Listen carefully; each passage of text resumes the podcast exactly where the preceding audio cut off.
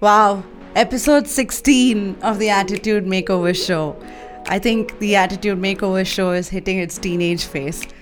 This week, we have a guest who is something of a specialist in the area of human's best friend. I have with me canine behavior consultant and educator Sindhoor Pangal, whose journey into the canine world is nothing short of incredible. Sindhoor is a strong proponent of humans spread, spending a great deal of time and energy in understanding dogs and doing our homework, especially prior to adopting them. In doing so, she breaks many of the myths and assumptions that people make about dogs, cites some of the most significant challenges faced in our relationship with them, and throws some light on some of the most remarkable traits of Indian streeties that most of us scarcely know of. Thrill as she elaborates on her experience of pursuing her passion through the canine world and gives us precious nuggets of advice on what to do and what not to expect when following one's passion in a very unconventional path like hers. I hope you like the show.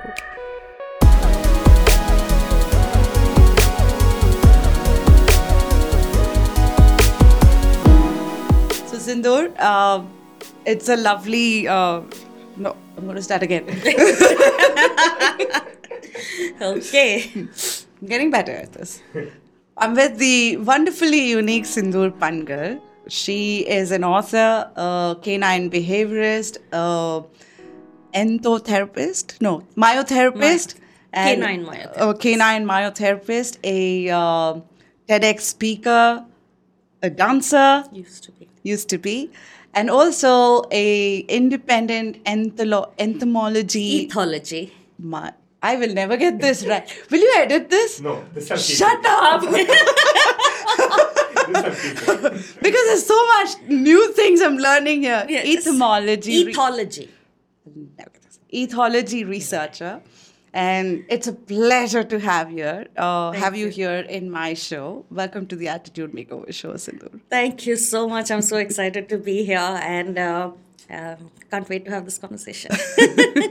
So there's a lot of bloopers I've made there because everything is completely new. I've known you as a product manager, and you grew in that career path uh, from Yahoo to VP of product management, and then you change gears to really follow your passion. Yeah. Um, tell me a little bit about the journey you've gone through.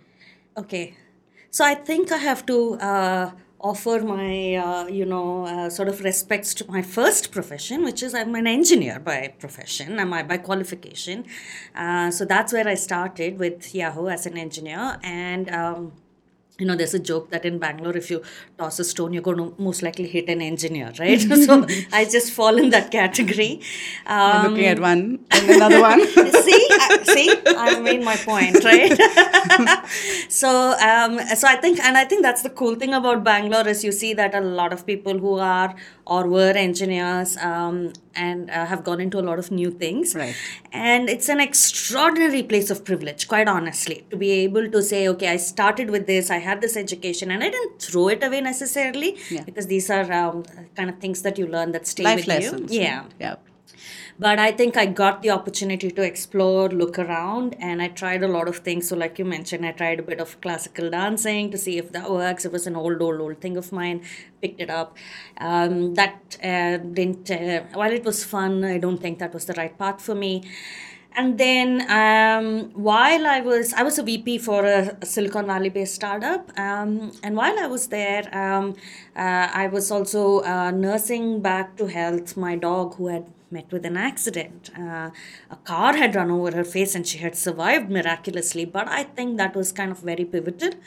Um, so just nursing her back to emotional good health because vets will do the job of you know getting them back to physical good health but nursing them back to emotional good health i think uh, that led me in all kinds of directions it led me to norway it led me to meet uh, my Turid. mentor turid and uh, and i think somehow uh, i don't know universe conspired i suppose and i ended up uh, working with dogs and i think th- and i think this is where the engineering and all the all the past um, things matter, right? Because then I started looking at it saying, okay, I don't just want to be working with dogs, I also want to be researching them. I have a fantastic opportunity here with free ranging dogs, and that's where the ethology researcher bit comes into play. So, having these uh, streeties, uh, what we call free ranging dogs, having access to that, having um, a knowledge of numbers, having uh, um, an appreciation for research, I think all of that came together. And so, thus was born this career.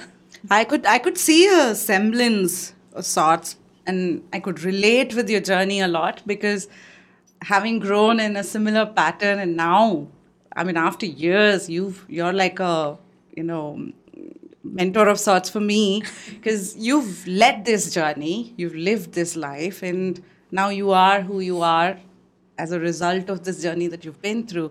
And I'm just embarking on this journey. So I thought this conversation is going to be a lot more a mentoring of sorts. and also, I think as we get into canine behavior, there's a lot of parallel I'd love to draw with human behavior and canine behavior in our worlds and how they sort of interlock in a lot of ways. So, but I want to start off with you always had dogs, but then this is not how you set out. And like you said, Norway happened and Turid happened. Tell me when you went there. Like I've always had dogs, right? I've had like five dogs in my lifespan. Uh, and each one leaves an impression in your mind, and you think you know them, but yet it's like a mystery on how Yeah. beautiful uh, a creature they are. What are some myths and assumptions that were completely broken when you met Turid and went through that first behavioral um, training? Right. So I think um, it was just a way of life that kind of completely changed for me because when I went to meet Turid, um, I just uh, at that time I was just a you know more or less an enthusiast, right? Like I had read up articles about how to work with dogs, and um, it sounded interesting to me. But the primary reason I kind of went to meet her was not really because I wanted to follow this professionally, but uh, you know, I I came upon the opportunity uh, to spend time with her, live with her in her house, in fact, which a lot of people don't get a chance to do. And here was this um, you know, lady with silver hair and two braids living in the fjords of Norway, uh, being apparently being able to understand dogs. And it was like, a, a, you know, if you're a Lord of the Rings fan, it was like Radagast, right? And I was like, I'm going to get to meet somebody who's like very fascinating. So I remember actually having this conversation with, you know, my late husband, Uttam, and telling him, you know, I don't know what's going to come of this, but these kind of opportunities you just take right? You don't know where this is going to go. So i went and i met her with no preconceived notion of what i'm going to be learning uh, maybe a little bit i don't know. But i had been at that time kind of working with my dog and training her and uh, uh, and then when I met Turid, I think what was earth shattering for me was that she started questioning um, what do you say, my beliefs and uh, my sense of entitlement and what I can expect from a dog. So, you know, uh, like we were discussing earlier, I think I made this mistake to a lot of us do, having this kind of preconceived notion of what a dog is, what a dog should be, what is a well trained dog, what is a good dog, what is a dog that represents um, a- a responsible you know pet parent or owner uh, you know what kind of a mirror can she hold up to make me look good right Yeah. so all of those things and i'm trying to fit her into these things and it's not really happening and then i met Turid and she fundamentally questioned how i had the right to have this image and why I was trying to fit. I claim to love this dog to bits. And then she pointed out that you don't seem to love her. You seem to love the idea of her. You seem to love the idea of what she can become for you. That I think was really the that's what hit me from there i mean there were a lot of other smaller things you know that uh, that one learns you know oh you think this is great for the dog you know don't use collars use harnesses and these are like smaller things but the idea of putting the dog at the center the idea of recognizing them as sentient beings um, that have incredible personalities and being able to see that and appreciate it. And most of all and this i think is a very important life lesson let go of control. They're living beings. You can't control life. You can't control living beings. Let it go. Yeah, I think I, I could sort of relate to this. Like we normally like I, I have Leah now, right? She's a year old. The first thing we start with is sit, stand, roll over, turn around, and then Leah, come here, and Leah has to walk in.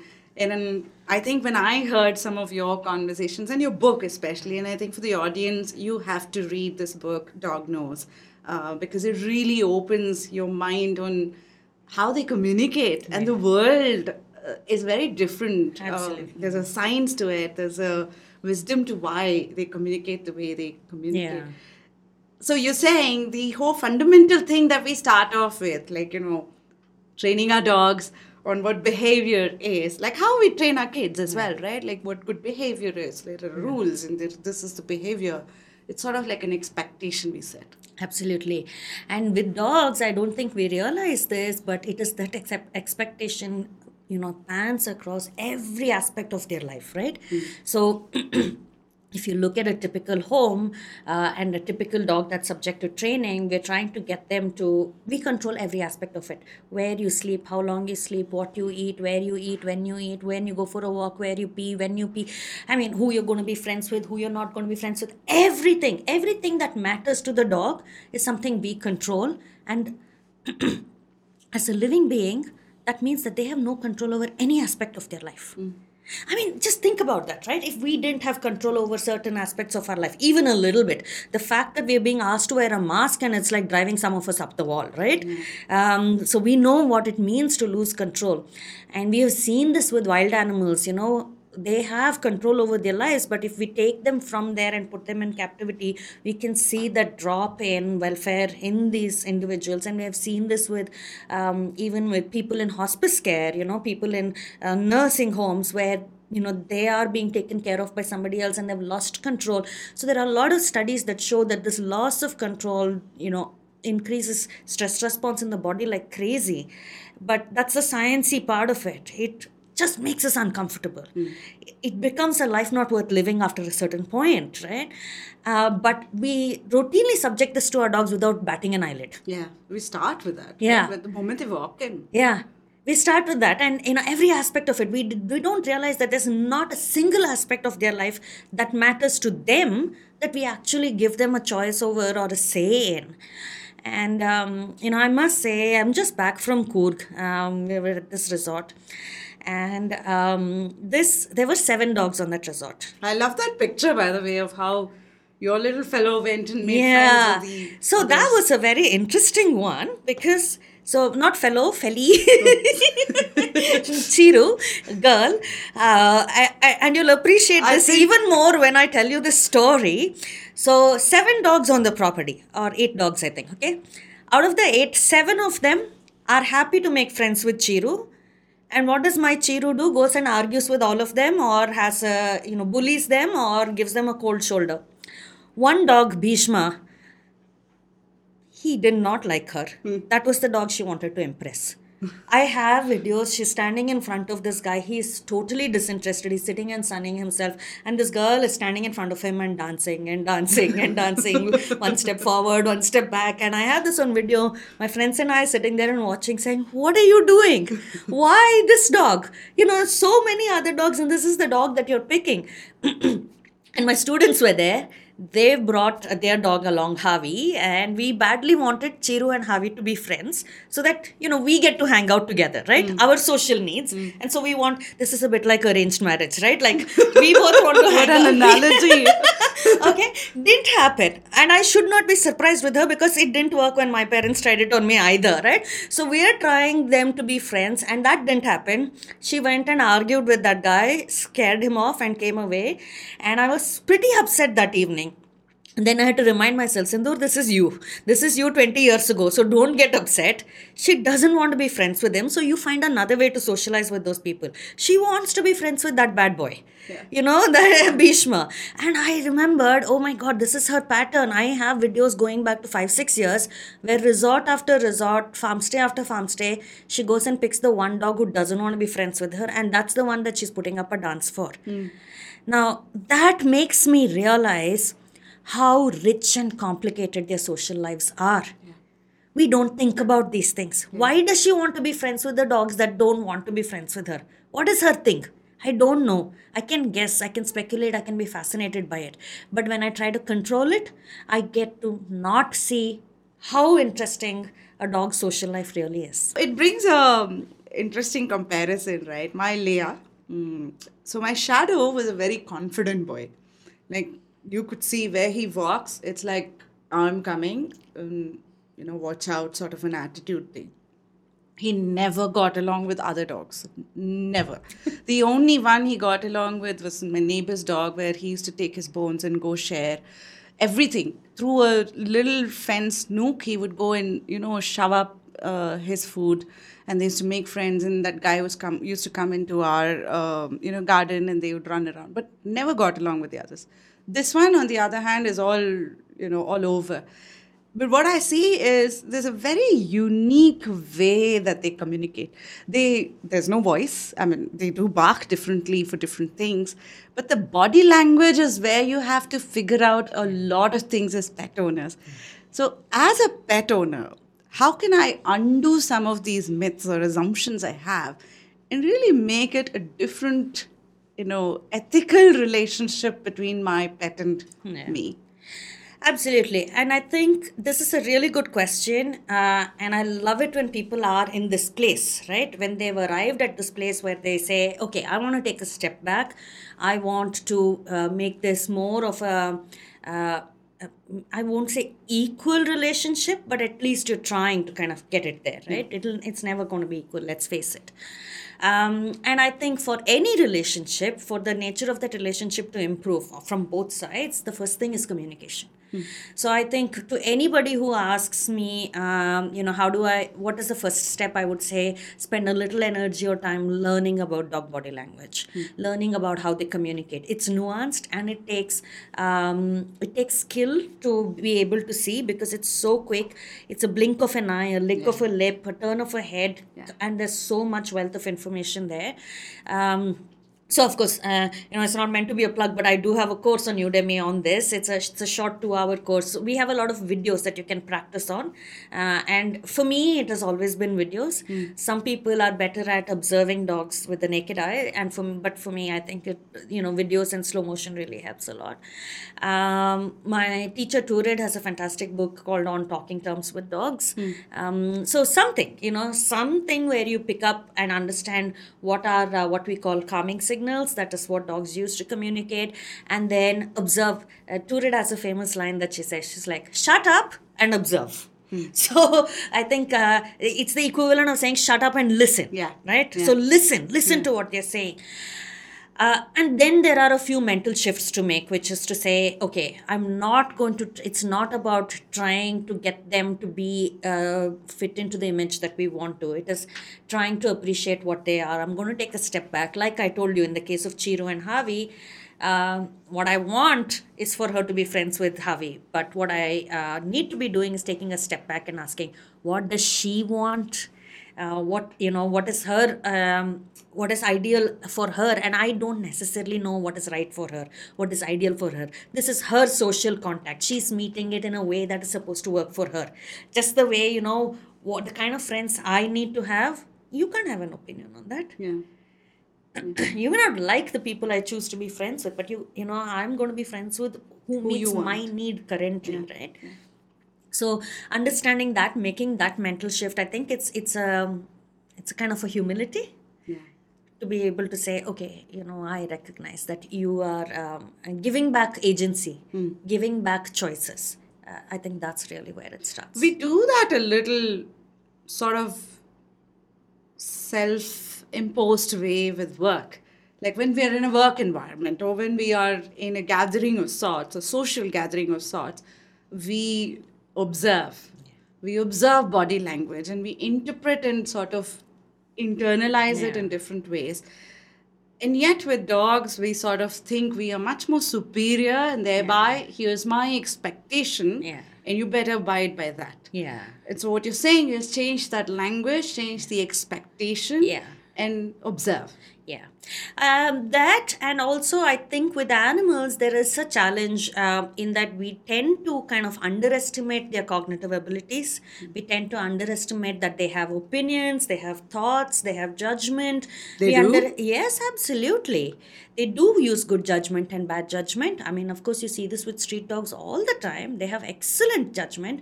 Lot of our pet dogs do not have great judgment because we've never put them in a position where they we allow them to exercise choice and you know get their brains to work. We don't we don't uh, recognize that they have brains.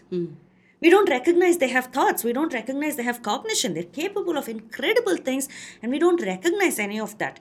Um, and so, when we don't recognize it, how are you going to nurture it? How are you going to see the best of it? If I'm going to only see Chiru having an argument with a few dogs, and you know that's the only thing I'm able to say, I'm going to say, how do I train you to be there?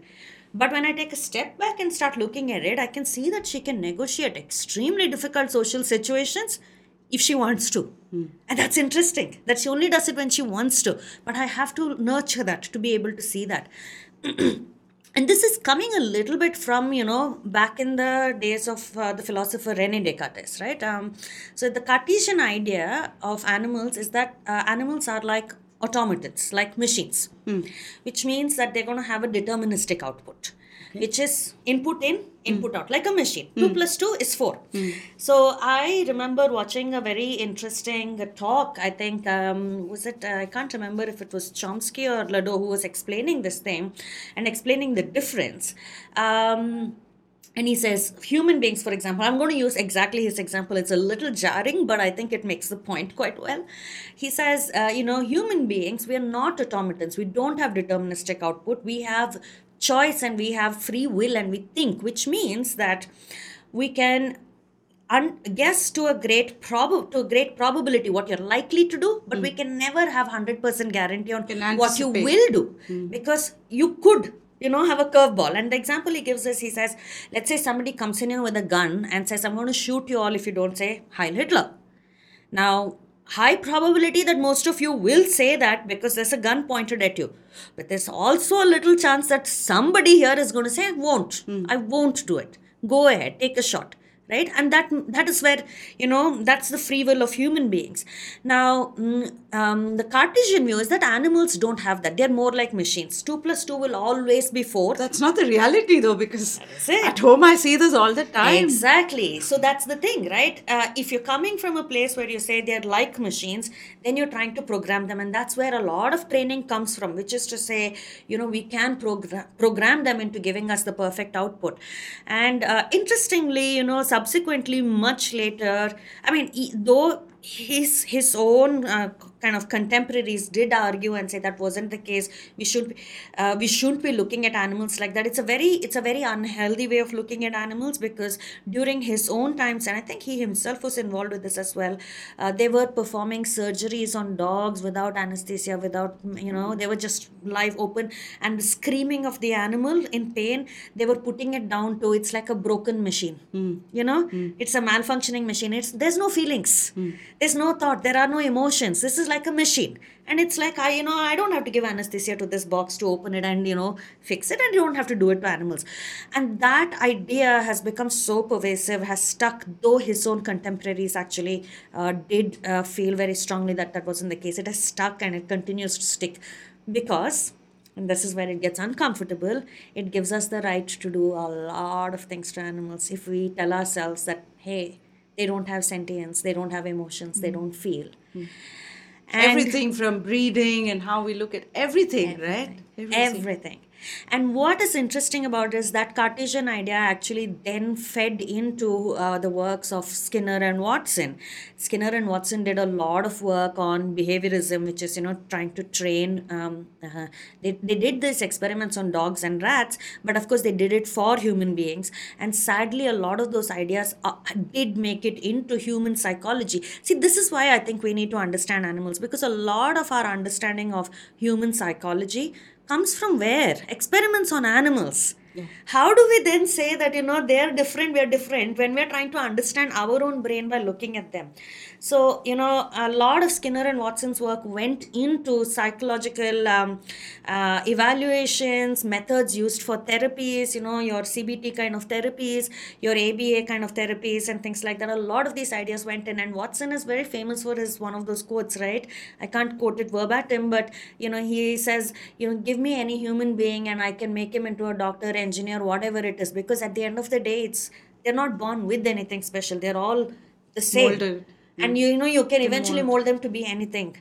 But that's not the case. We are so diverse. We are so different. We're so interesting. And when you look at, uh, you know, human beings like that or animals like that, you just miss out on what's beautiful. Yeah. I, I think one of the things that really intrigues me is, and maybe it's wrong, you'll have to validate this. A canine behaviorist is like a psychiatrist in the veterinary uh, medicine space. Am I getting that right? Or Somewhat. Um, so, um, uh, yes, because a canine behaviorist, so I, I should actually correct you a little bit there because I'm not a canine behaviorist, I'm a canine behavior consultant and an educator. Because a behaviorist needs to have a veterinary degree as well to be Okay. able to prescribe medication as well. And so that medication actually does go into the space of uh, mental health, you know, and mental health issues, which they, also they do have because they have brains much like ours. Uh, so the, in that sense, a psychiatrist also, you know, does prescribe medication. So there is that parallel, and I think that that does make sense. Okay. What I do is more like what uh, a psychologist would do, where you know Got we it. don't. Uh, I'm not a medical doctor, and that I'm not going to be prescribing medication, but I do understand uh, what we call biosocial psychology, which is how does the body, the mind, and the social. Uh, uh, milieu of the animal come together to create what we see. What we see is the external part, which is behavior. But that is just you know scratching the surface. Inside is the is the living being, Yeah. and that understanding is something that we do need to have. Got it, got it. And Sindhoor, I want to go a little more deeper into this because I think I, I always, I think you've heard Vikas's conversation as well, right? I'm very intrigued by the whole psychology of things. And even there, I asked him, you know, a very naive question of, you know, why haven't animals evolved? And he gave me a brilliant answer around that. And I think you're sort of corroborating that for me more.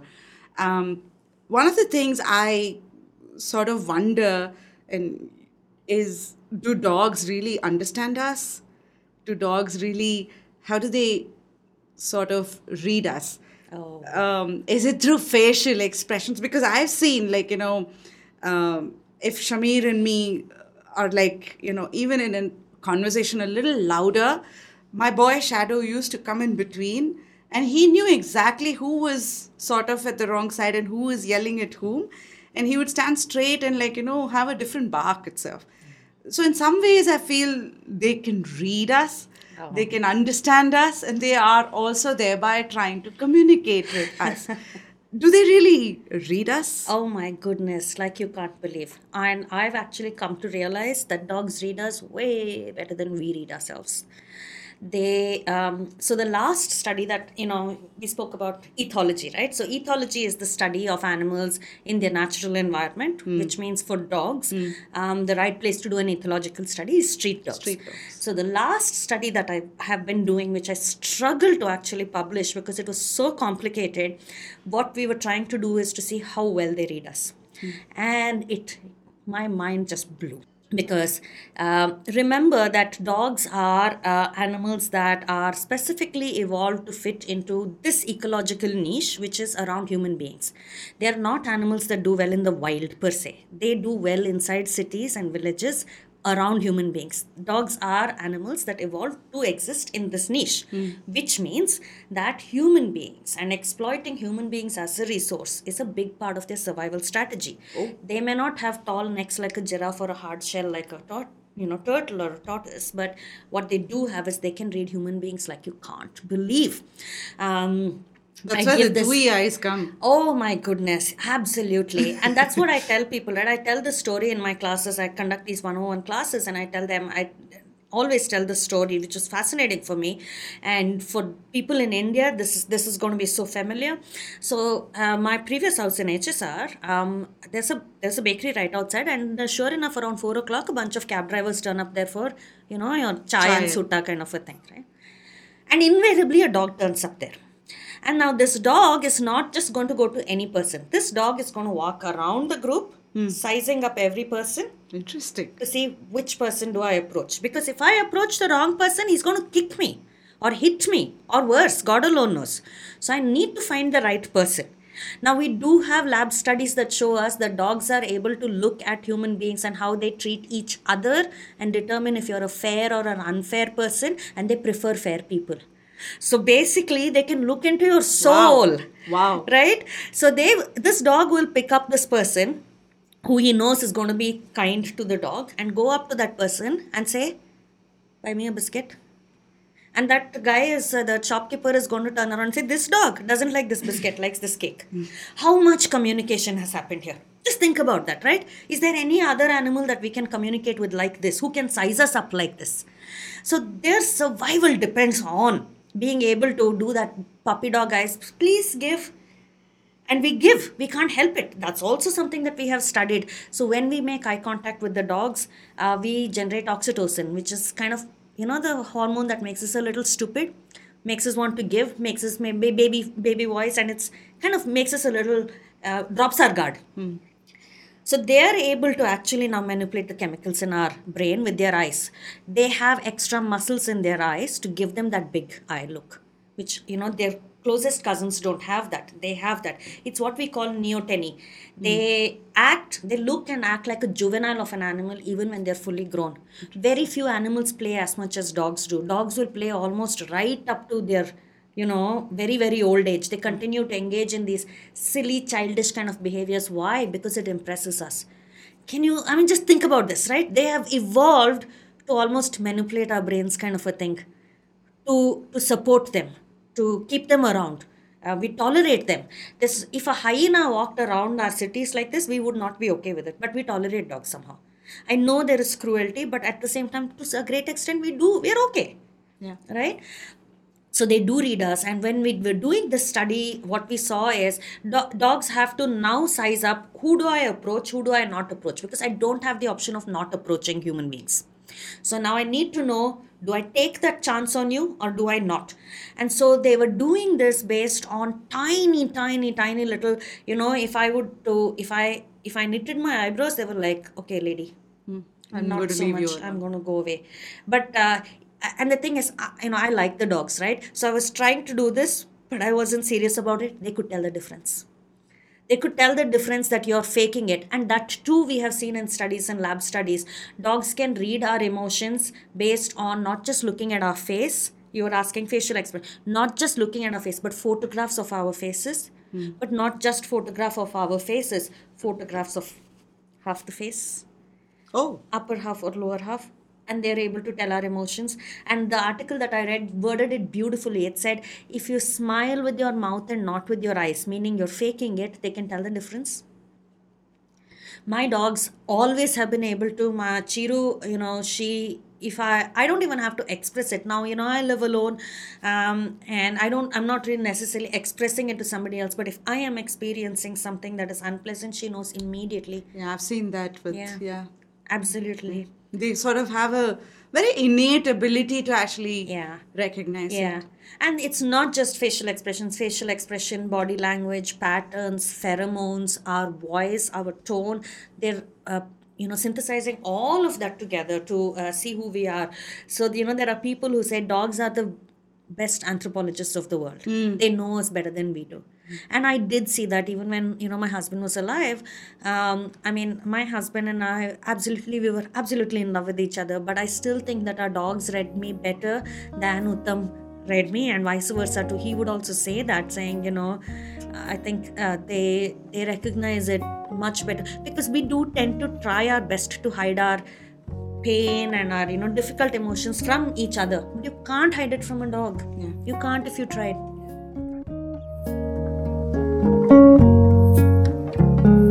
Taking a quick break from our conversation today, I wanted to quickly talk about our collaboration partner, Hubhopper.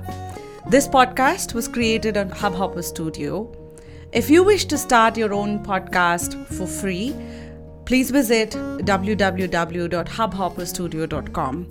Hubhopper is India's leading podcast creation platform. Start your podcast with Hubhopper Studio and get your voice heard um, across platforms like Spotify, Gaana, Google Podcasts, Wynk Music, and many more.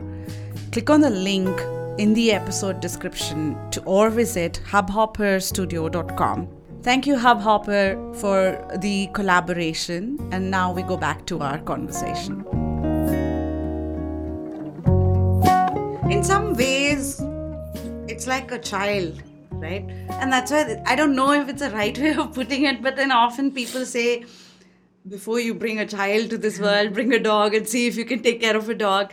I don't know if that's the right way but then if i look at how you bring up a pet at home it's like uh, your kindergarten uh, you know box of crayons. It's very simple light set of things and then it's a canvas that you're going to paint what's the best advice for someone who's bringing a pet home? Um, I think I would say uh, do your homework before you get the dog home. Don't get blindsided entirely. I think a lot of us make that mistake, and quite honestly, I'm guilty of it too. I think I did too, and um, I think even as parents, we do. I mean, forget parents, even in marriage, we do, right? In relationships too, we get into these things without really knowing and being prepared for it. Um, and I think that's what ends up hurting everybody around. So I think if there was wisdom that I could pass on, is any relationship that you're getting into, one is to do your homework a little bit to understand and not go in with this rosy idea. Relationships are messy they are. No matter how rosy we think it is, no matter what Walt Disney movie or Bollywood movie we watch, relationships are messy. Um, so go in with a little bit of an understanding of what is going to be messy about it.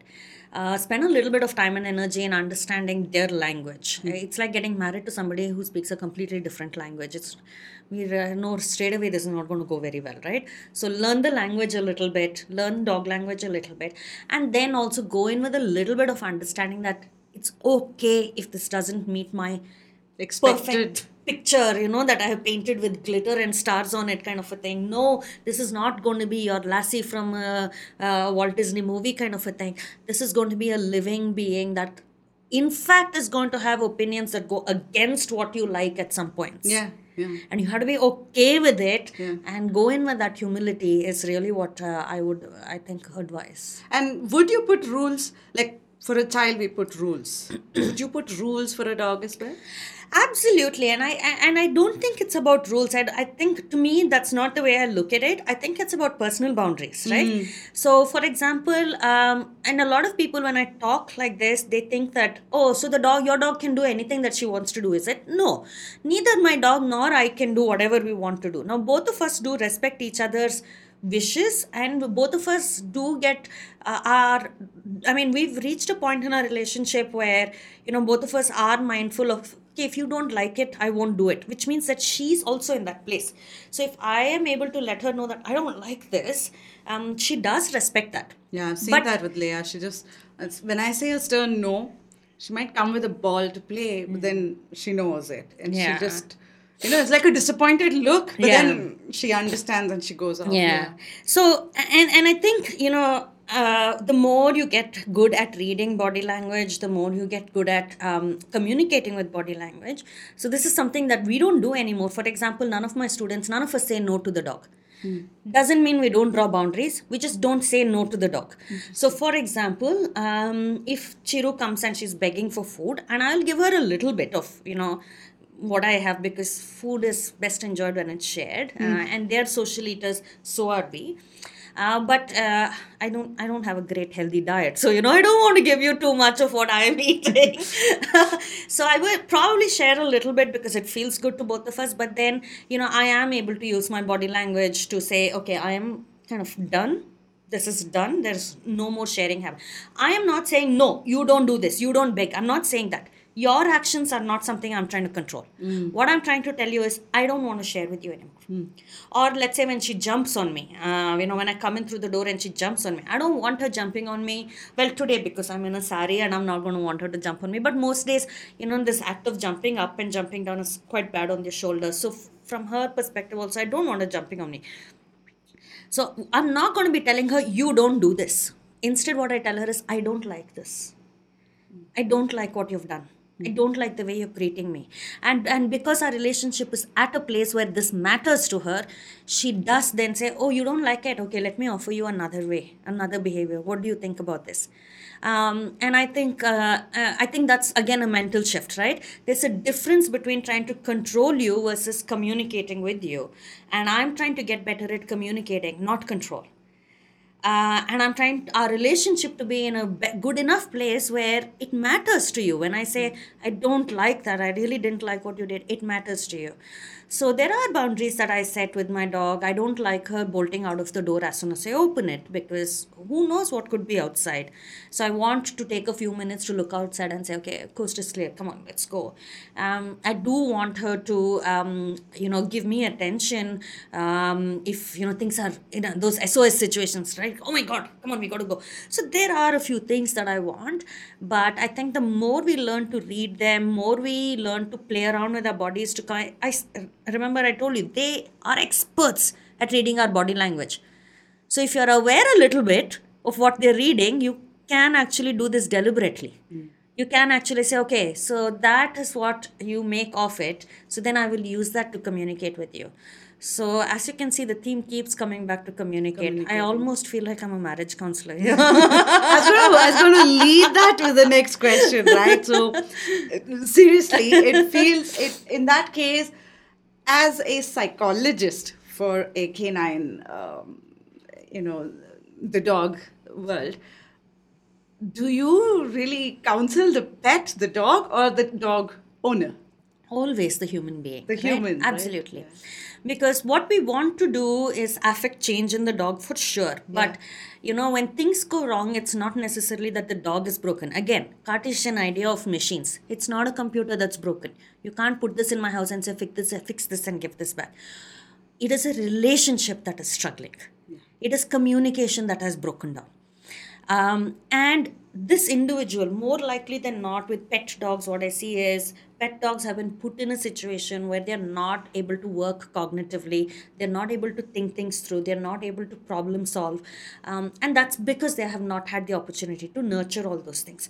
So when i go in that's what i do. I evaluate the household the environment.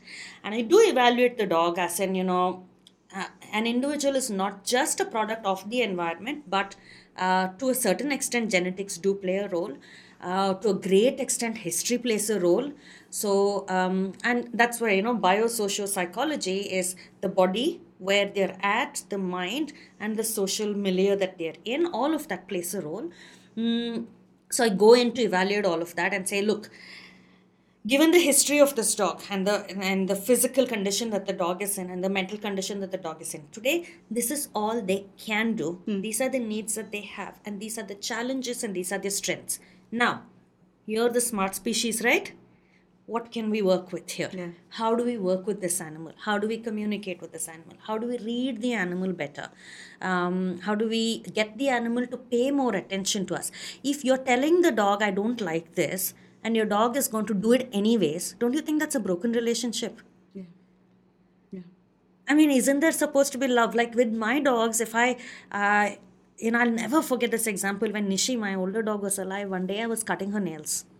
And uh, I went a little too close to, you know, the nerves in the nail and she yelped. As soon as she yelped, uh, I panicked and I started saying, Oh my God, oh my God, I can't believe I did this. I'm so sorry, I'm so sorry. She didn't uh, realize that I'm saying sorry to her. She only heard the panic in my voice and she came back to look at me to say, Are you okay? And I had to tell her, I'm okay. Look at that, right? I mean, look at the beauty of that thing. She's the one who's hurt, and I'm telling her, I am okay. That's how much she cares about whether I am okay or no. Dogs are capable of care like that. So are human beings. But if we are, if the other individual is not caring like that, if they're being passive aggressive with us, if they're um, trying to push our buttons, the relationship is a problem. There's an analogy I'm actually seeing between this conversation to the actual human world as well, right? And it's about the linkage between whole cognition part of it as well as uh, ethics. Yeah. And we were talking about it offline as well. Can you draw a parallel to this? Um, actually, you know, um, I think there are parallels all over the place. Quite honestly, this idea of trying to control another individual is not something we do just to animals. Yeah. So, you know, I'm currently now doing my master's in anthrozoology.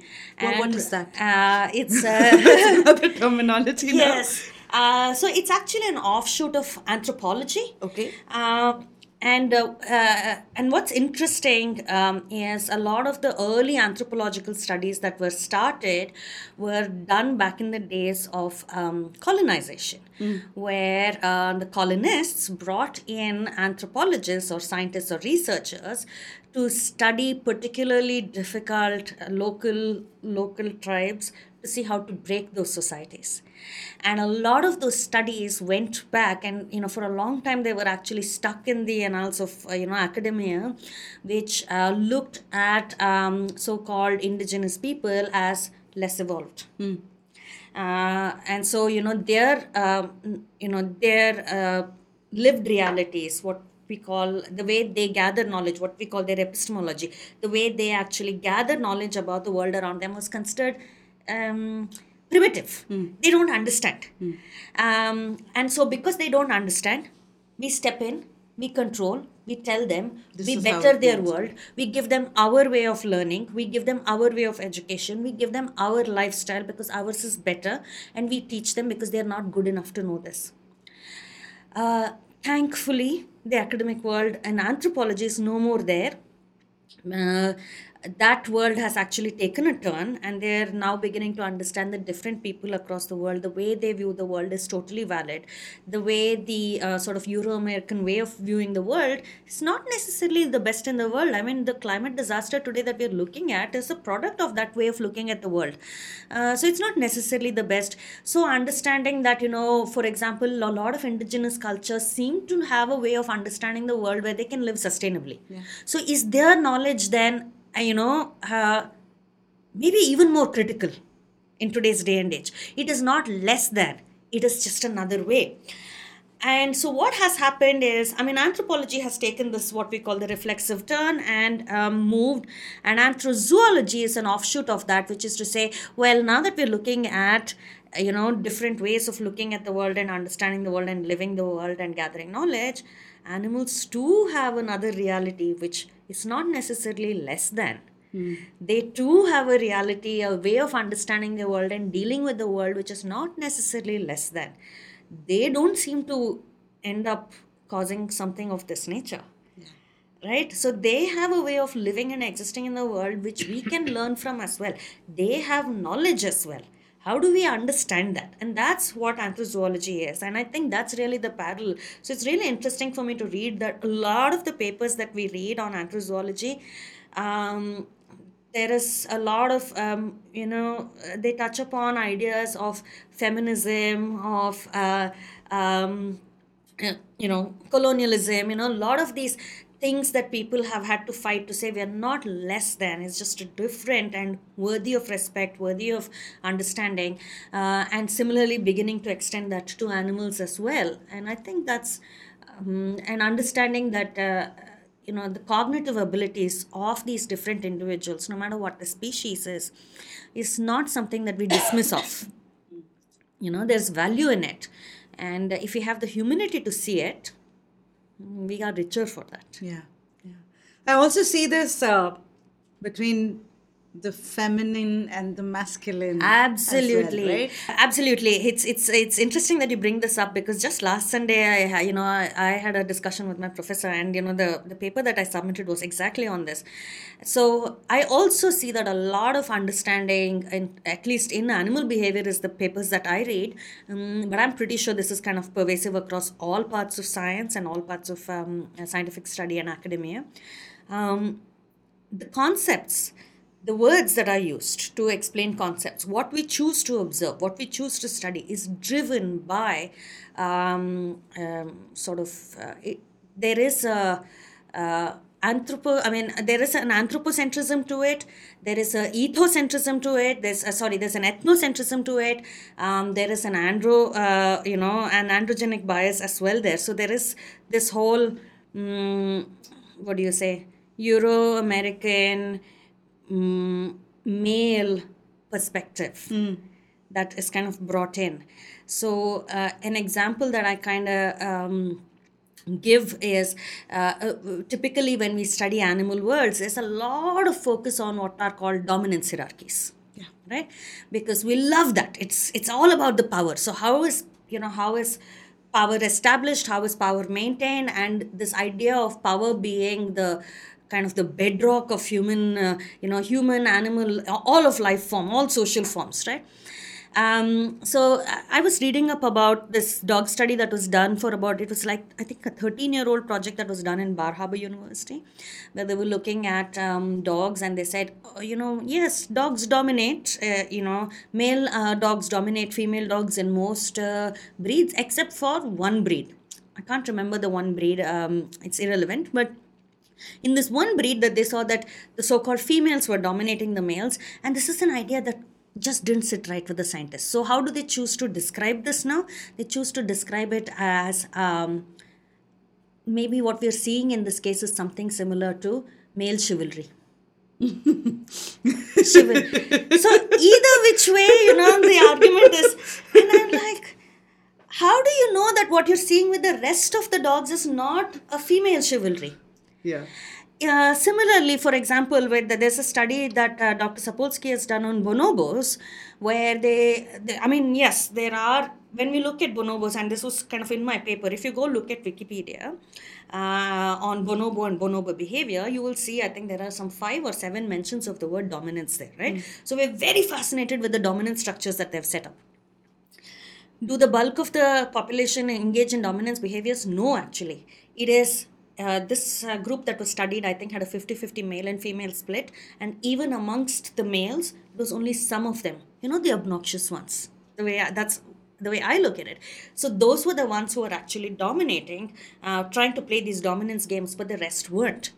Uh, and uh, interestingly, what happened is this lot that were dominating happened to, uh, they all died out, okay, because they were, uh, they bullied the other animals. They found a human dustbin to you know scavenge in so they bullied all the other guys and they you know took over this thing and that came with diseases with it so the whole lot uh, died so this group that was left behind were the individuals who were not dominating. So when they're not dominating, what do they do instead?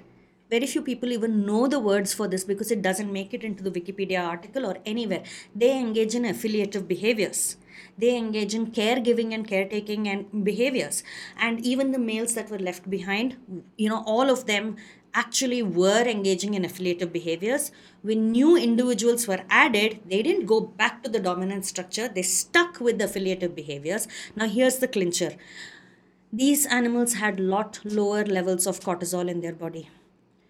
So, a society that was made of more affiliative behaviors actually was a society that um, was overall healthier. But the thing is, we haven't studied this enough. Nobody seems to be interested in affiliative behaviors. Everybody so far seems to have been fascinated with dominance behaviors. That is changing for sure because we do have much more diverse views coming in. But you're right, you can see that kind of male dominance there.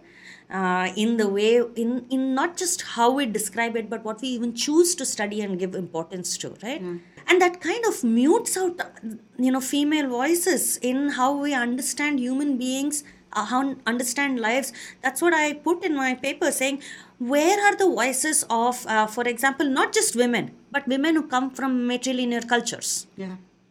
uh, you know show them this and ask them how they describe it they might have a very interesting and different way of describing this Yeah.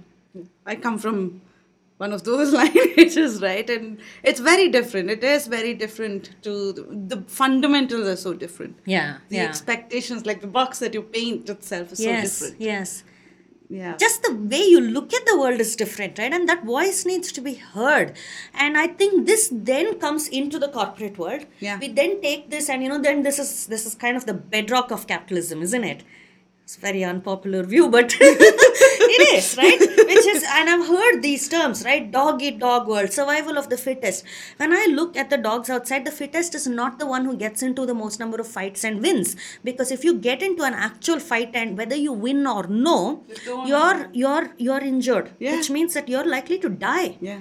the fittest is the one who knows how to avoid the most number of fights. The fittest is the one who knows how to have the most affiliative behaviors. The one who knows how to make the most number of friends and say, share a little bit of that with me, right?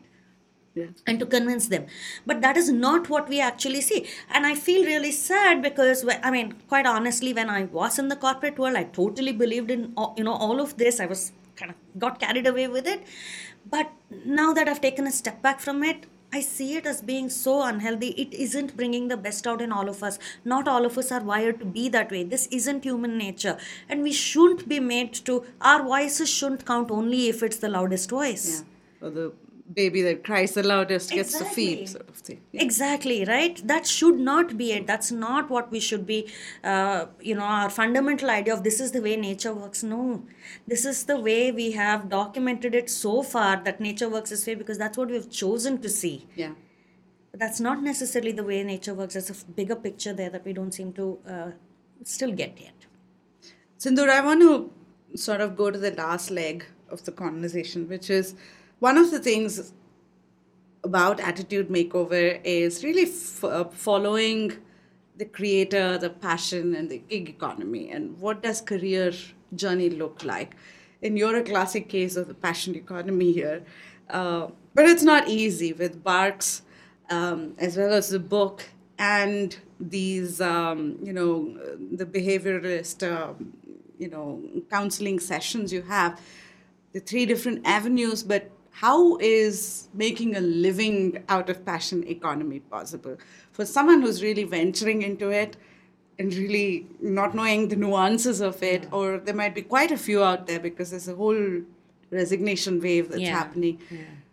How does one go through it So I think there are multiple things to keep in mind. Of course, the first thing that you know we did talk about this earlier too is um, it does kind of uh, it does come from a place of privilege to even have this conversation.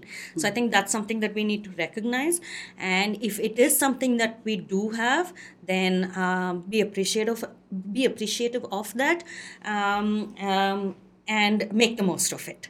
Uh, you know, recognize that you've been you're lucky, uh, so uh, so it's worth take you know figuring this out. The next thing that I see a lot of people come and tell me, "Oh, you figured out your passion. I'm still looking." So I think that's where a lot of people make a mistake. I think they think that this is just going to come to them. It's somehow you know this inspiration is going to come on you know little stock is going to come and land it on their feet kind of a thing. Um, i think if you are really looking for um, looking at what you call passion economy um, you really need to find that passion and you you uh, it's an active work of searching hunting right? And there's a lot of trial and error. Like i mentioned i tried dance i tried going into the ngo sector i tried technology i tried uh, product um, there are a lot of different things I did try. Uh, so I think there's a lot of trial and error involved, which also means that you get kicked on the floor many times. Get comfortable with eating dust, right? Like just be vulnerable be yeah, open to being vulnerable be open to being vulnerable be, and be open to being vulnerable despite getting hurt many many many times uh, you have to learn to pick yourself up and say okay I'll keep going, I'll keep looking because this is worth it. I'm able to do it. I'm in a place where I can do it, so this is worth it. Um, and then I think there's also, uh, even when you find it, there are going to be moments of great doubt, there are going to be moments of great difficulty. It's going to take a long time to figure out the, the finance of it, whether it works or no. And there's also a recognition that uh, it's highly unlikely that you're going to be, you know, uh, having the same kind of luxury and comfort either in terms of money or security or whatever that you had working in a corporate or whatever it is. So to me it has required that i've had to look uh, relook at my lifestyle and be okay with kind of scaling down prioritizing uh, asking myself do am i okay with doing a job that i don't like in order to have all this wonderful material stuff, or is the journey of my life itself um, something that I want to fall in love with? And so these things don't matter. It's this journey is so beautiful that the rest doesn't matter. Um, I think if you can get to a place where you feel that way, then you are on, you know, you, you kind of are a good candidate to actually follow your passion. If you're not, then maybe, you know, I do see a lot of, uh, particularly, you know, uh, young people who leave corporates seem to think that, you know, oh, I'm going to find my passion. I'm going to be that, you know, that that next big uh, CEO of this big Fortune 500 company or whatever it is that I'm going to be minting money. So I'm going to do this because I'm going to find my passion and money will come. And great money will come. Money will come, but a lot of times it's this much money that comes. Um, your true economy, your true payback is enjoying that journey. So I think that is the question to ask is can I enjoy that journey? And then and then I think it can sustain your life and sustain a somewhat humble life and that should be okay. To say okay I, that's okay. I don't need a 10 crore house. It's okay. True. i can let that go. I don't need a new car every five years. I don't need a new phone every year. It's okay. I can let those things go. Um, i think these are important to remember. Um, and then if you're okay and you've made all the compromises and you're it's not really compromise it's prioritization. It's really reprioritization. I think once you've done all that then you need a spine. You need to be saying "Ah, it's okay you can kick me down uh, you can kick me down. However many times the world can you know throw whatever it is at me this thing gives me so much joy that i just i will do it. I just heads down and i just will do this. So there is a North Star, though, you sort of set yourself on, or you figure out the North Star? I think you figure it out. I think that's the other thing that I think is important is that having that flexibility. Because when I started, I started out as a consultant. Today, where I am at is I'm an educator and I'm a researcher, and I find that that's kind of what makes more sense to me. Uh, that does mean that I don't get as much hands-on work with customers' dogs or clients' dogs, but I get to en- engage with street dogs. So there is that kind of you need to be okay with being flexible and kind of going a different path. Uh, don't get too hung up on things. Letting go of um, certain kind of dreams or goals. Letting go of ego. Uh, oh boy. Those are the times when you know I. I uh, uh, recently one of my students got to witness this uh, when i had to let go of my ego and i threw a tantrum for a day. But i think what it boils down to is the tantrum ends at the end of the day and i say okay let go now bigger picture. Um, uh, and yeah and being uh, enjoy the journey enough to go where the path takes you. It's okay if it doesn't go where it don't get hung up on that right? Go where it takes you and uh, thoroughly enjoy it otherwise you'll regret it you miss the journey you'll regret it Sindhu, thank you so much. This has been a wonderful and a very insightful conversation. I think as a dog owner, especially, you know, it's a very mysterious world. It's a beautiful world. I've I've had, like I said, from my childhood. Um, I grew up in a house which is three women and one dog, and he happened to be a male. That's the only male I had in the house, right? From there to now, at some point, two dogs and.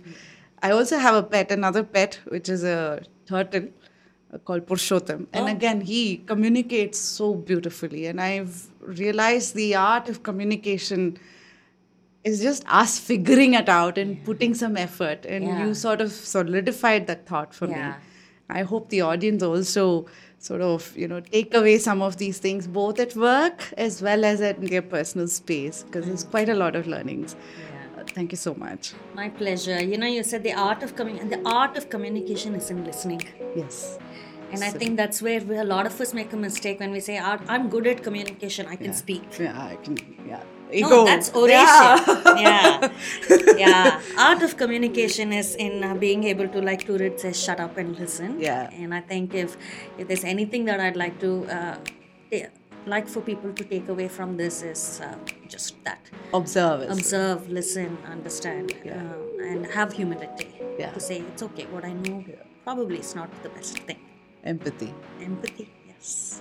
Thank you so much. Thank you so much. It was such a lovely conversation. I loved it. Me too. Thank you. This is our. Uh, Check. Knock on wood. Yeah. it went well. Yeah. Those you words of describing different professional journeys you have. Sorry, I goofed up so badly. I had it in my mind, Sindhoor. I had it all. I'm not I, that. I no way, uh, no way, Akash. Please, please, please. So you're like, you're a canine behaviorist, and I'm like, no, I'm not. then she couldn't say myotherapist. She said something else, and I'm like, what is she trying to say? Myotherapist. But I and was- then I was ethologist where it tripped entirely. ethologist. Say it again. Say it again. Entomologist. yeah, I know. Etymologist. Entomologist is bugs. and then I saw your face when I said anthrozoology. You're like, what is that? It's Uh, still going, so it's perfect. Oh, Should include all of this. yes. And then, you know, uh, uh, and then I had to go- got to the point where I was like, okay, I'm going to say this. I'm going to say this word out loud, and I don't know if the color will drain from my face. Biosocial psychology. And I'm like, you look at me so much. It's like, all right, then do I ask her? What the hell is that?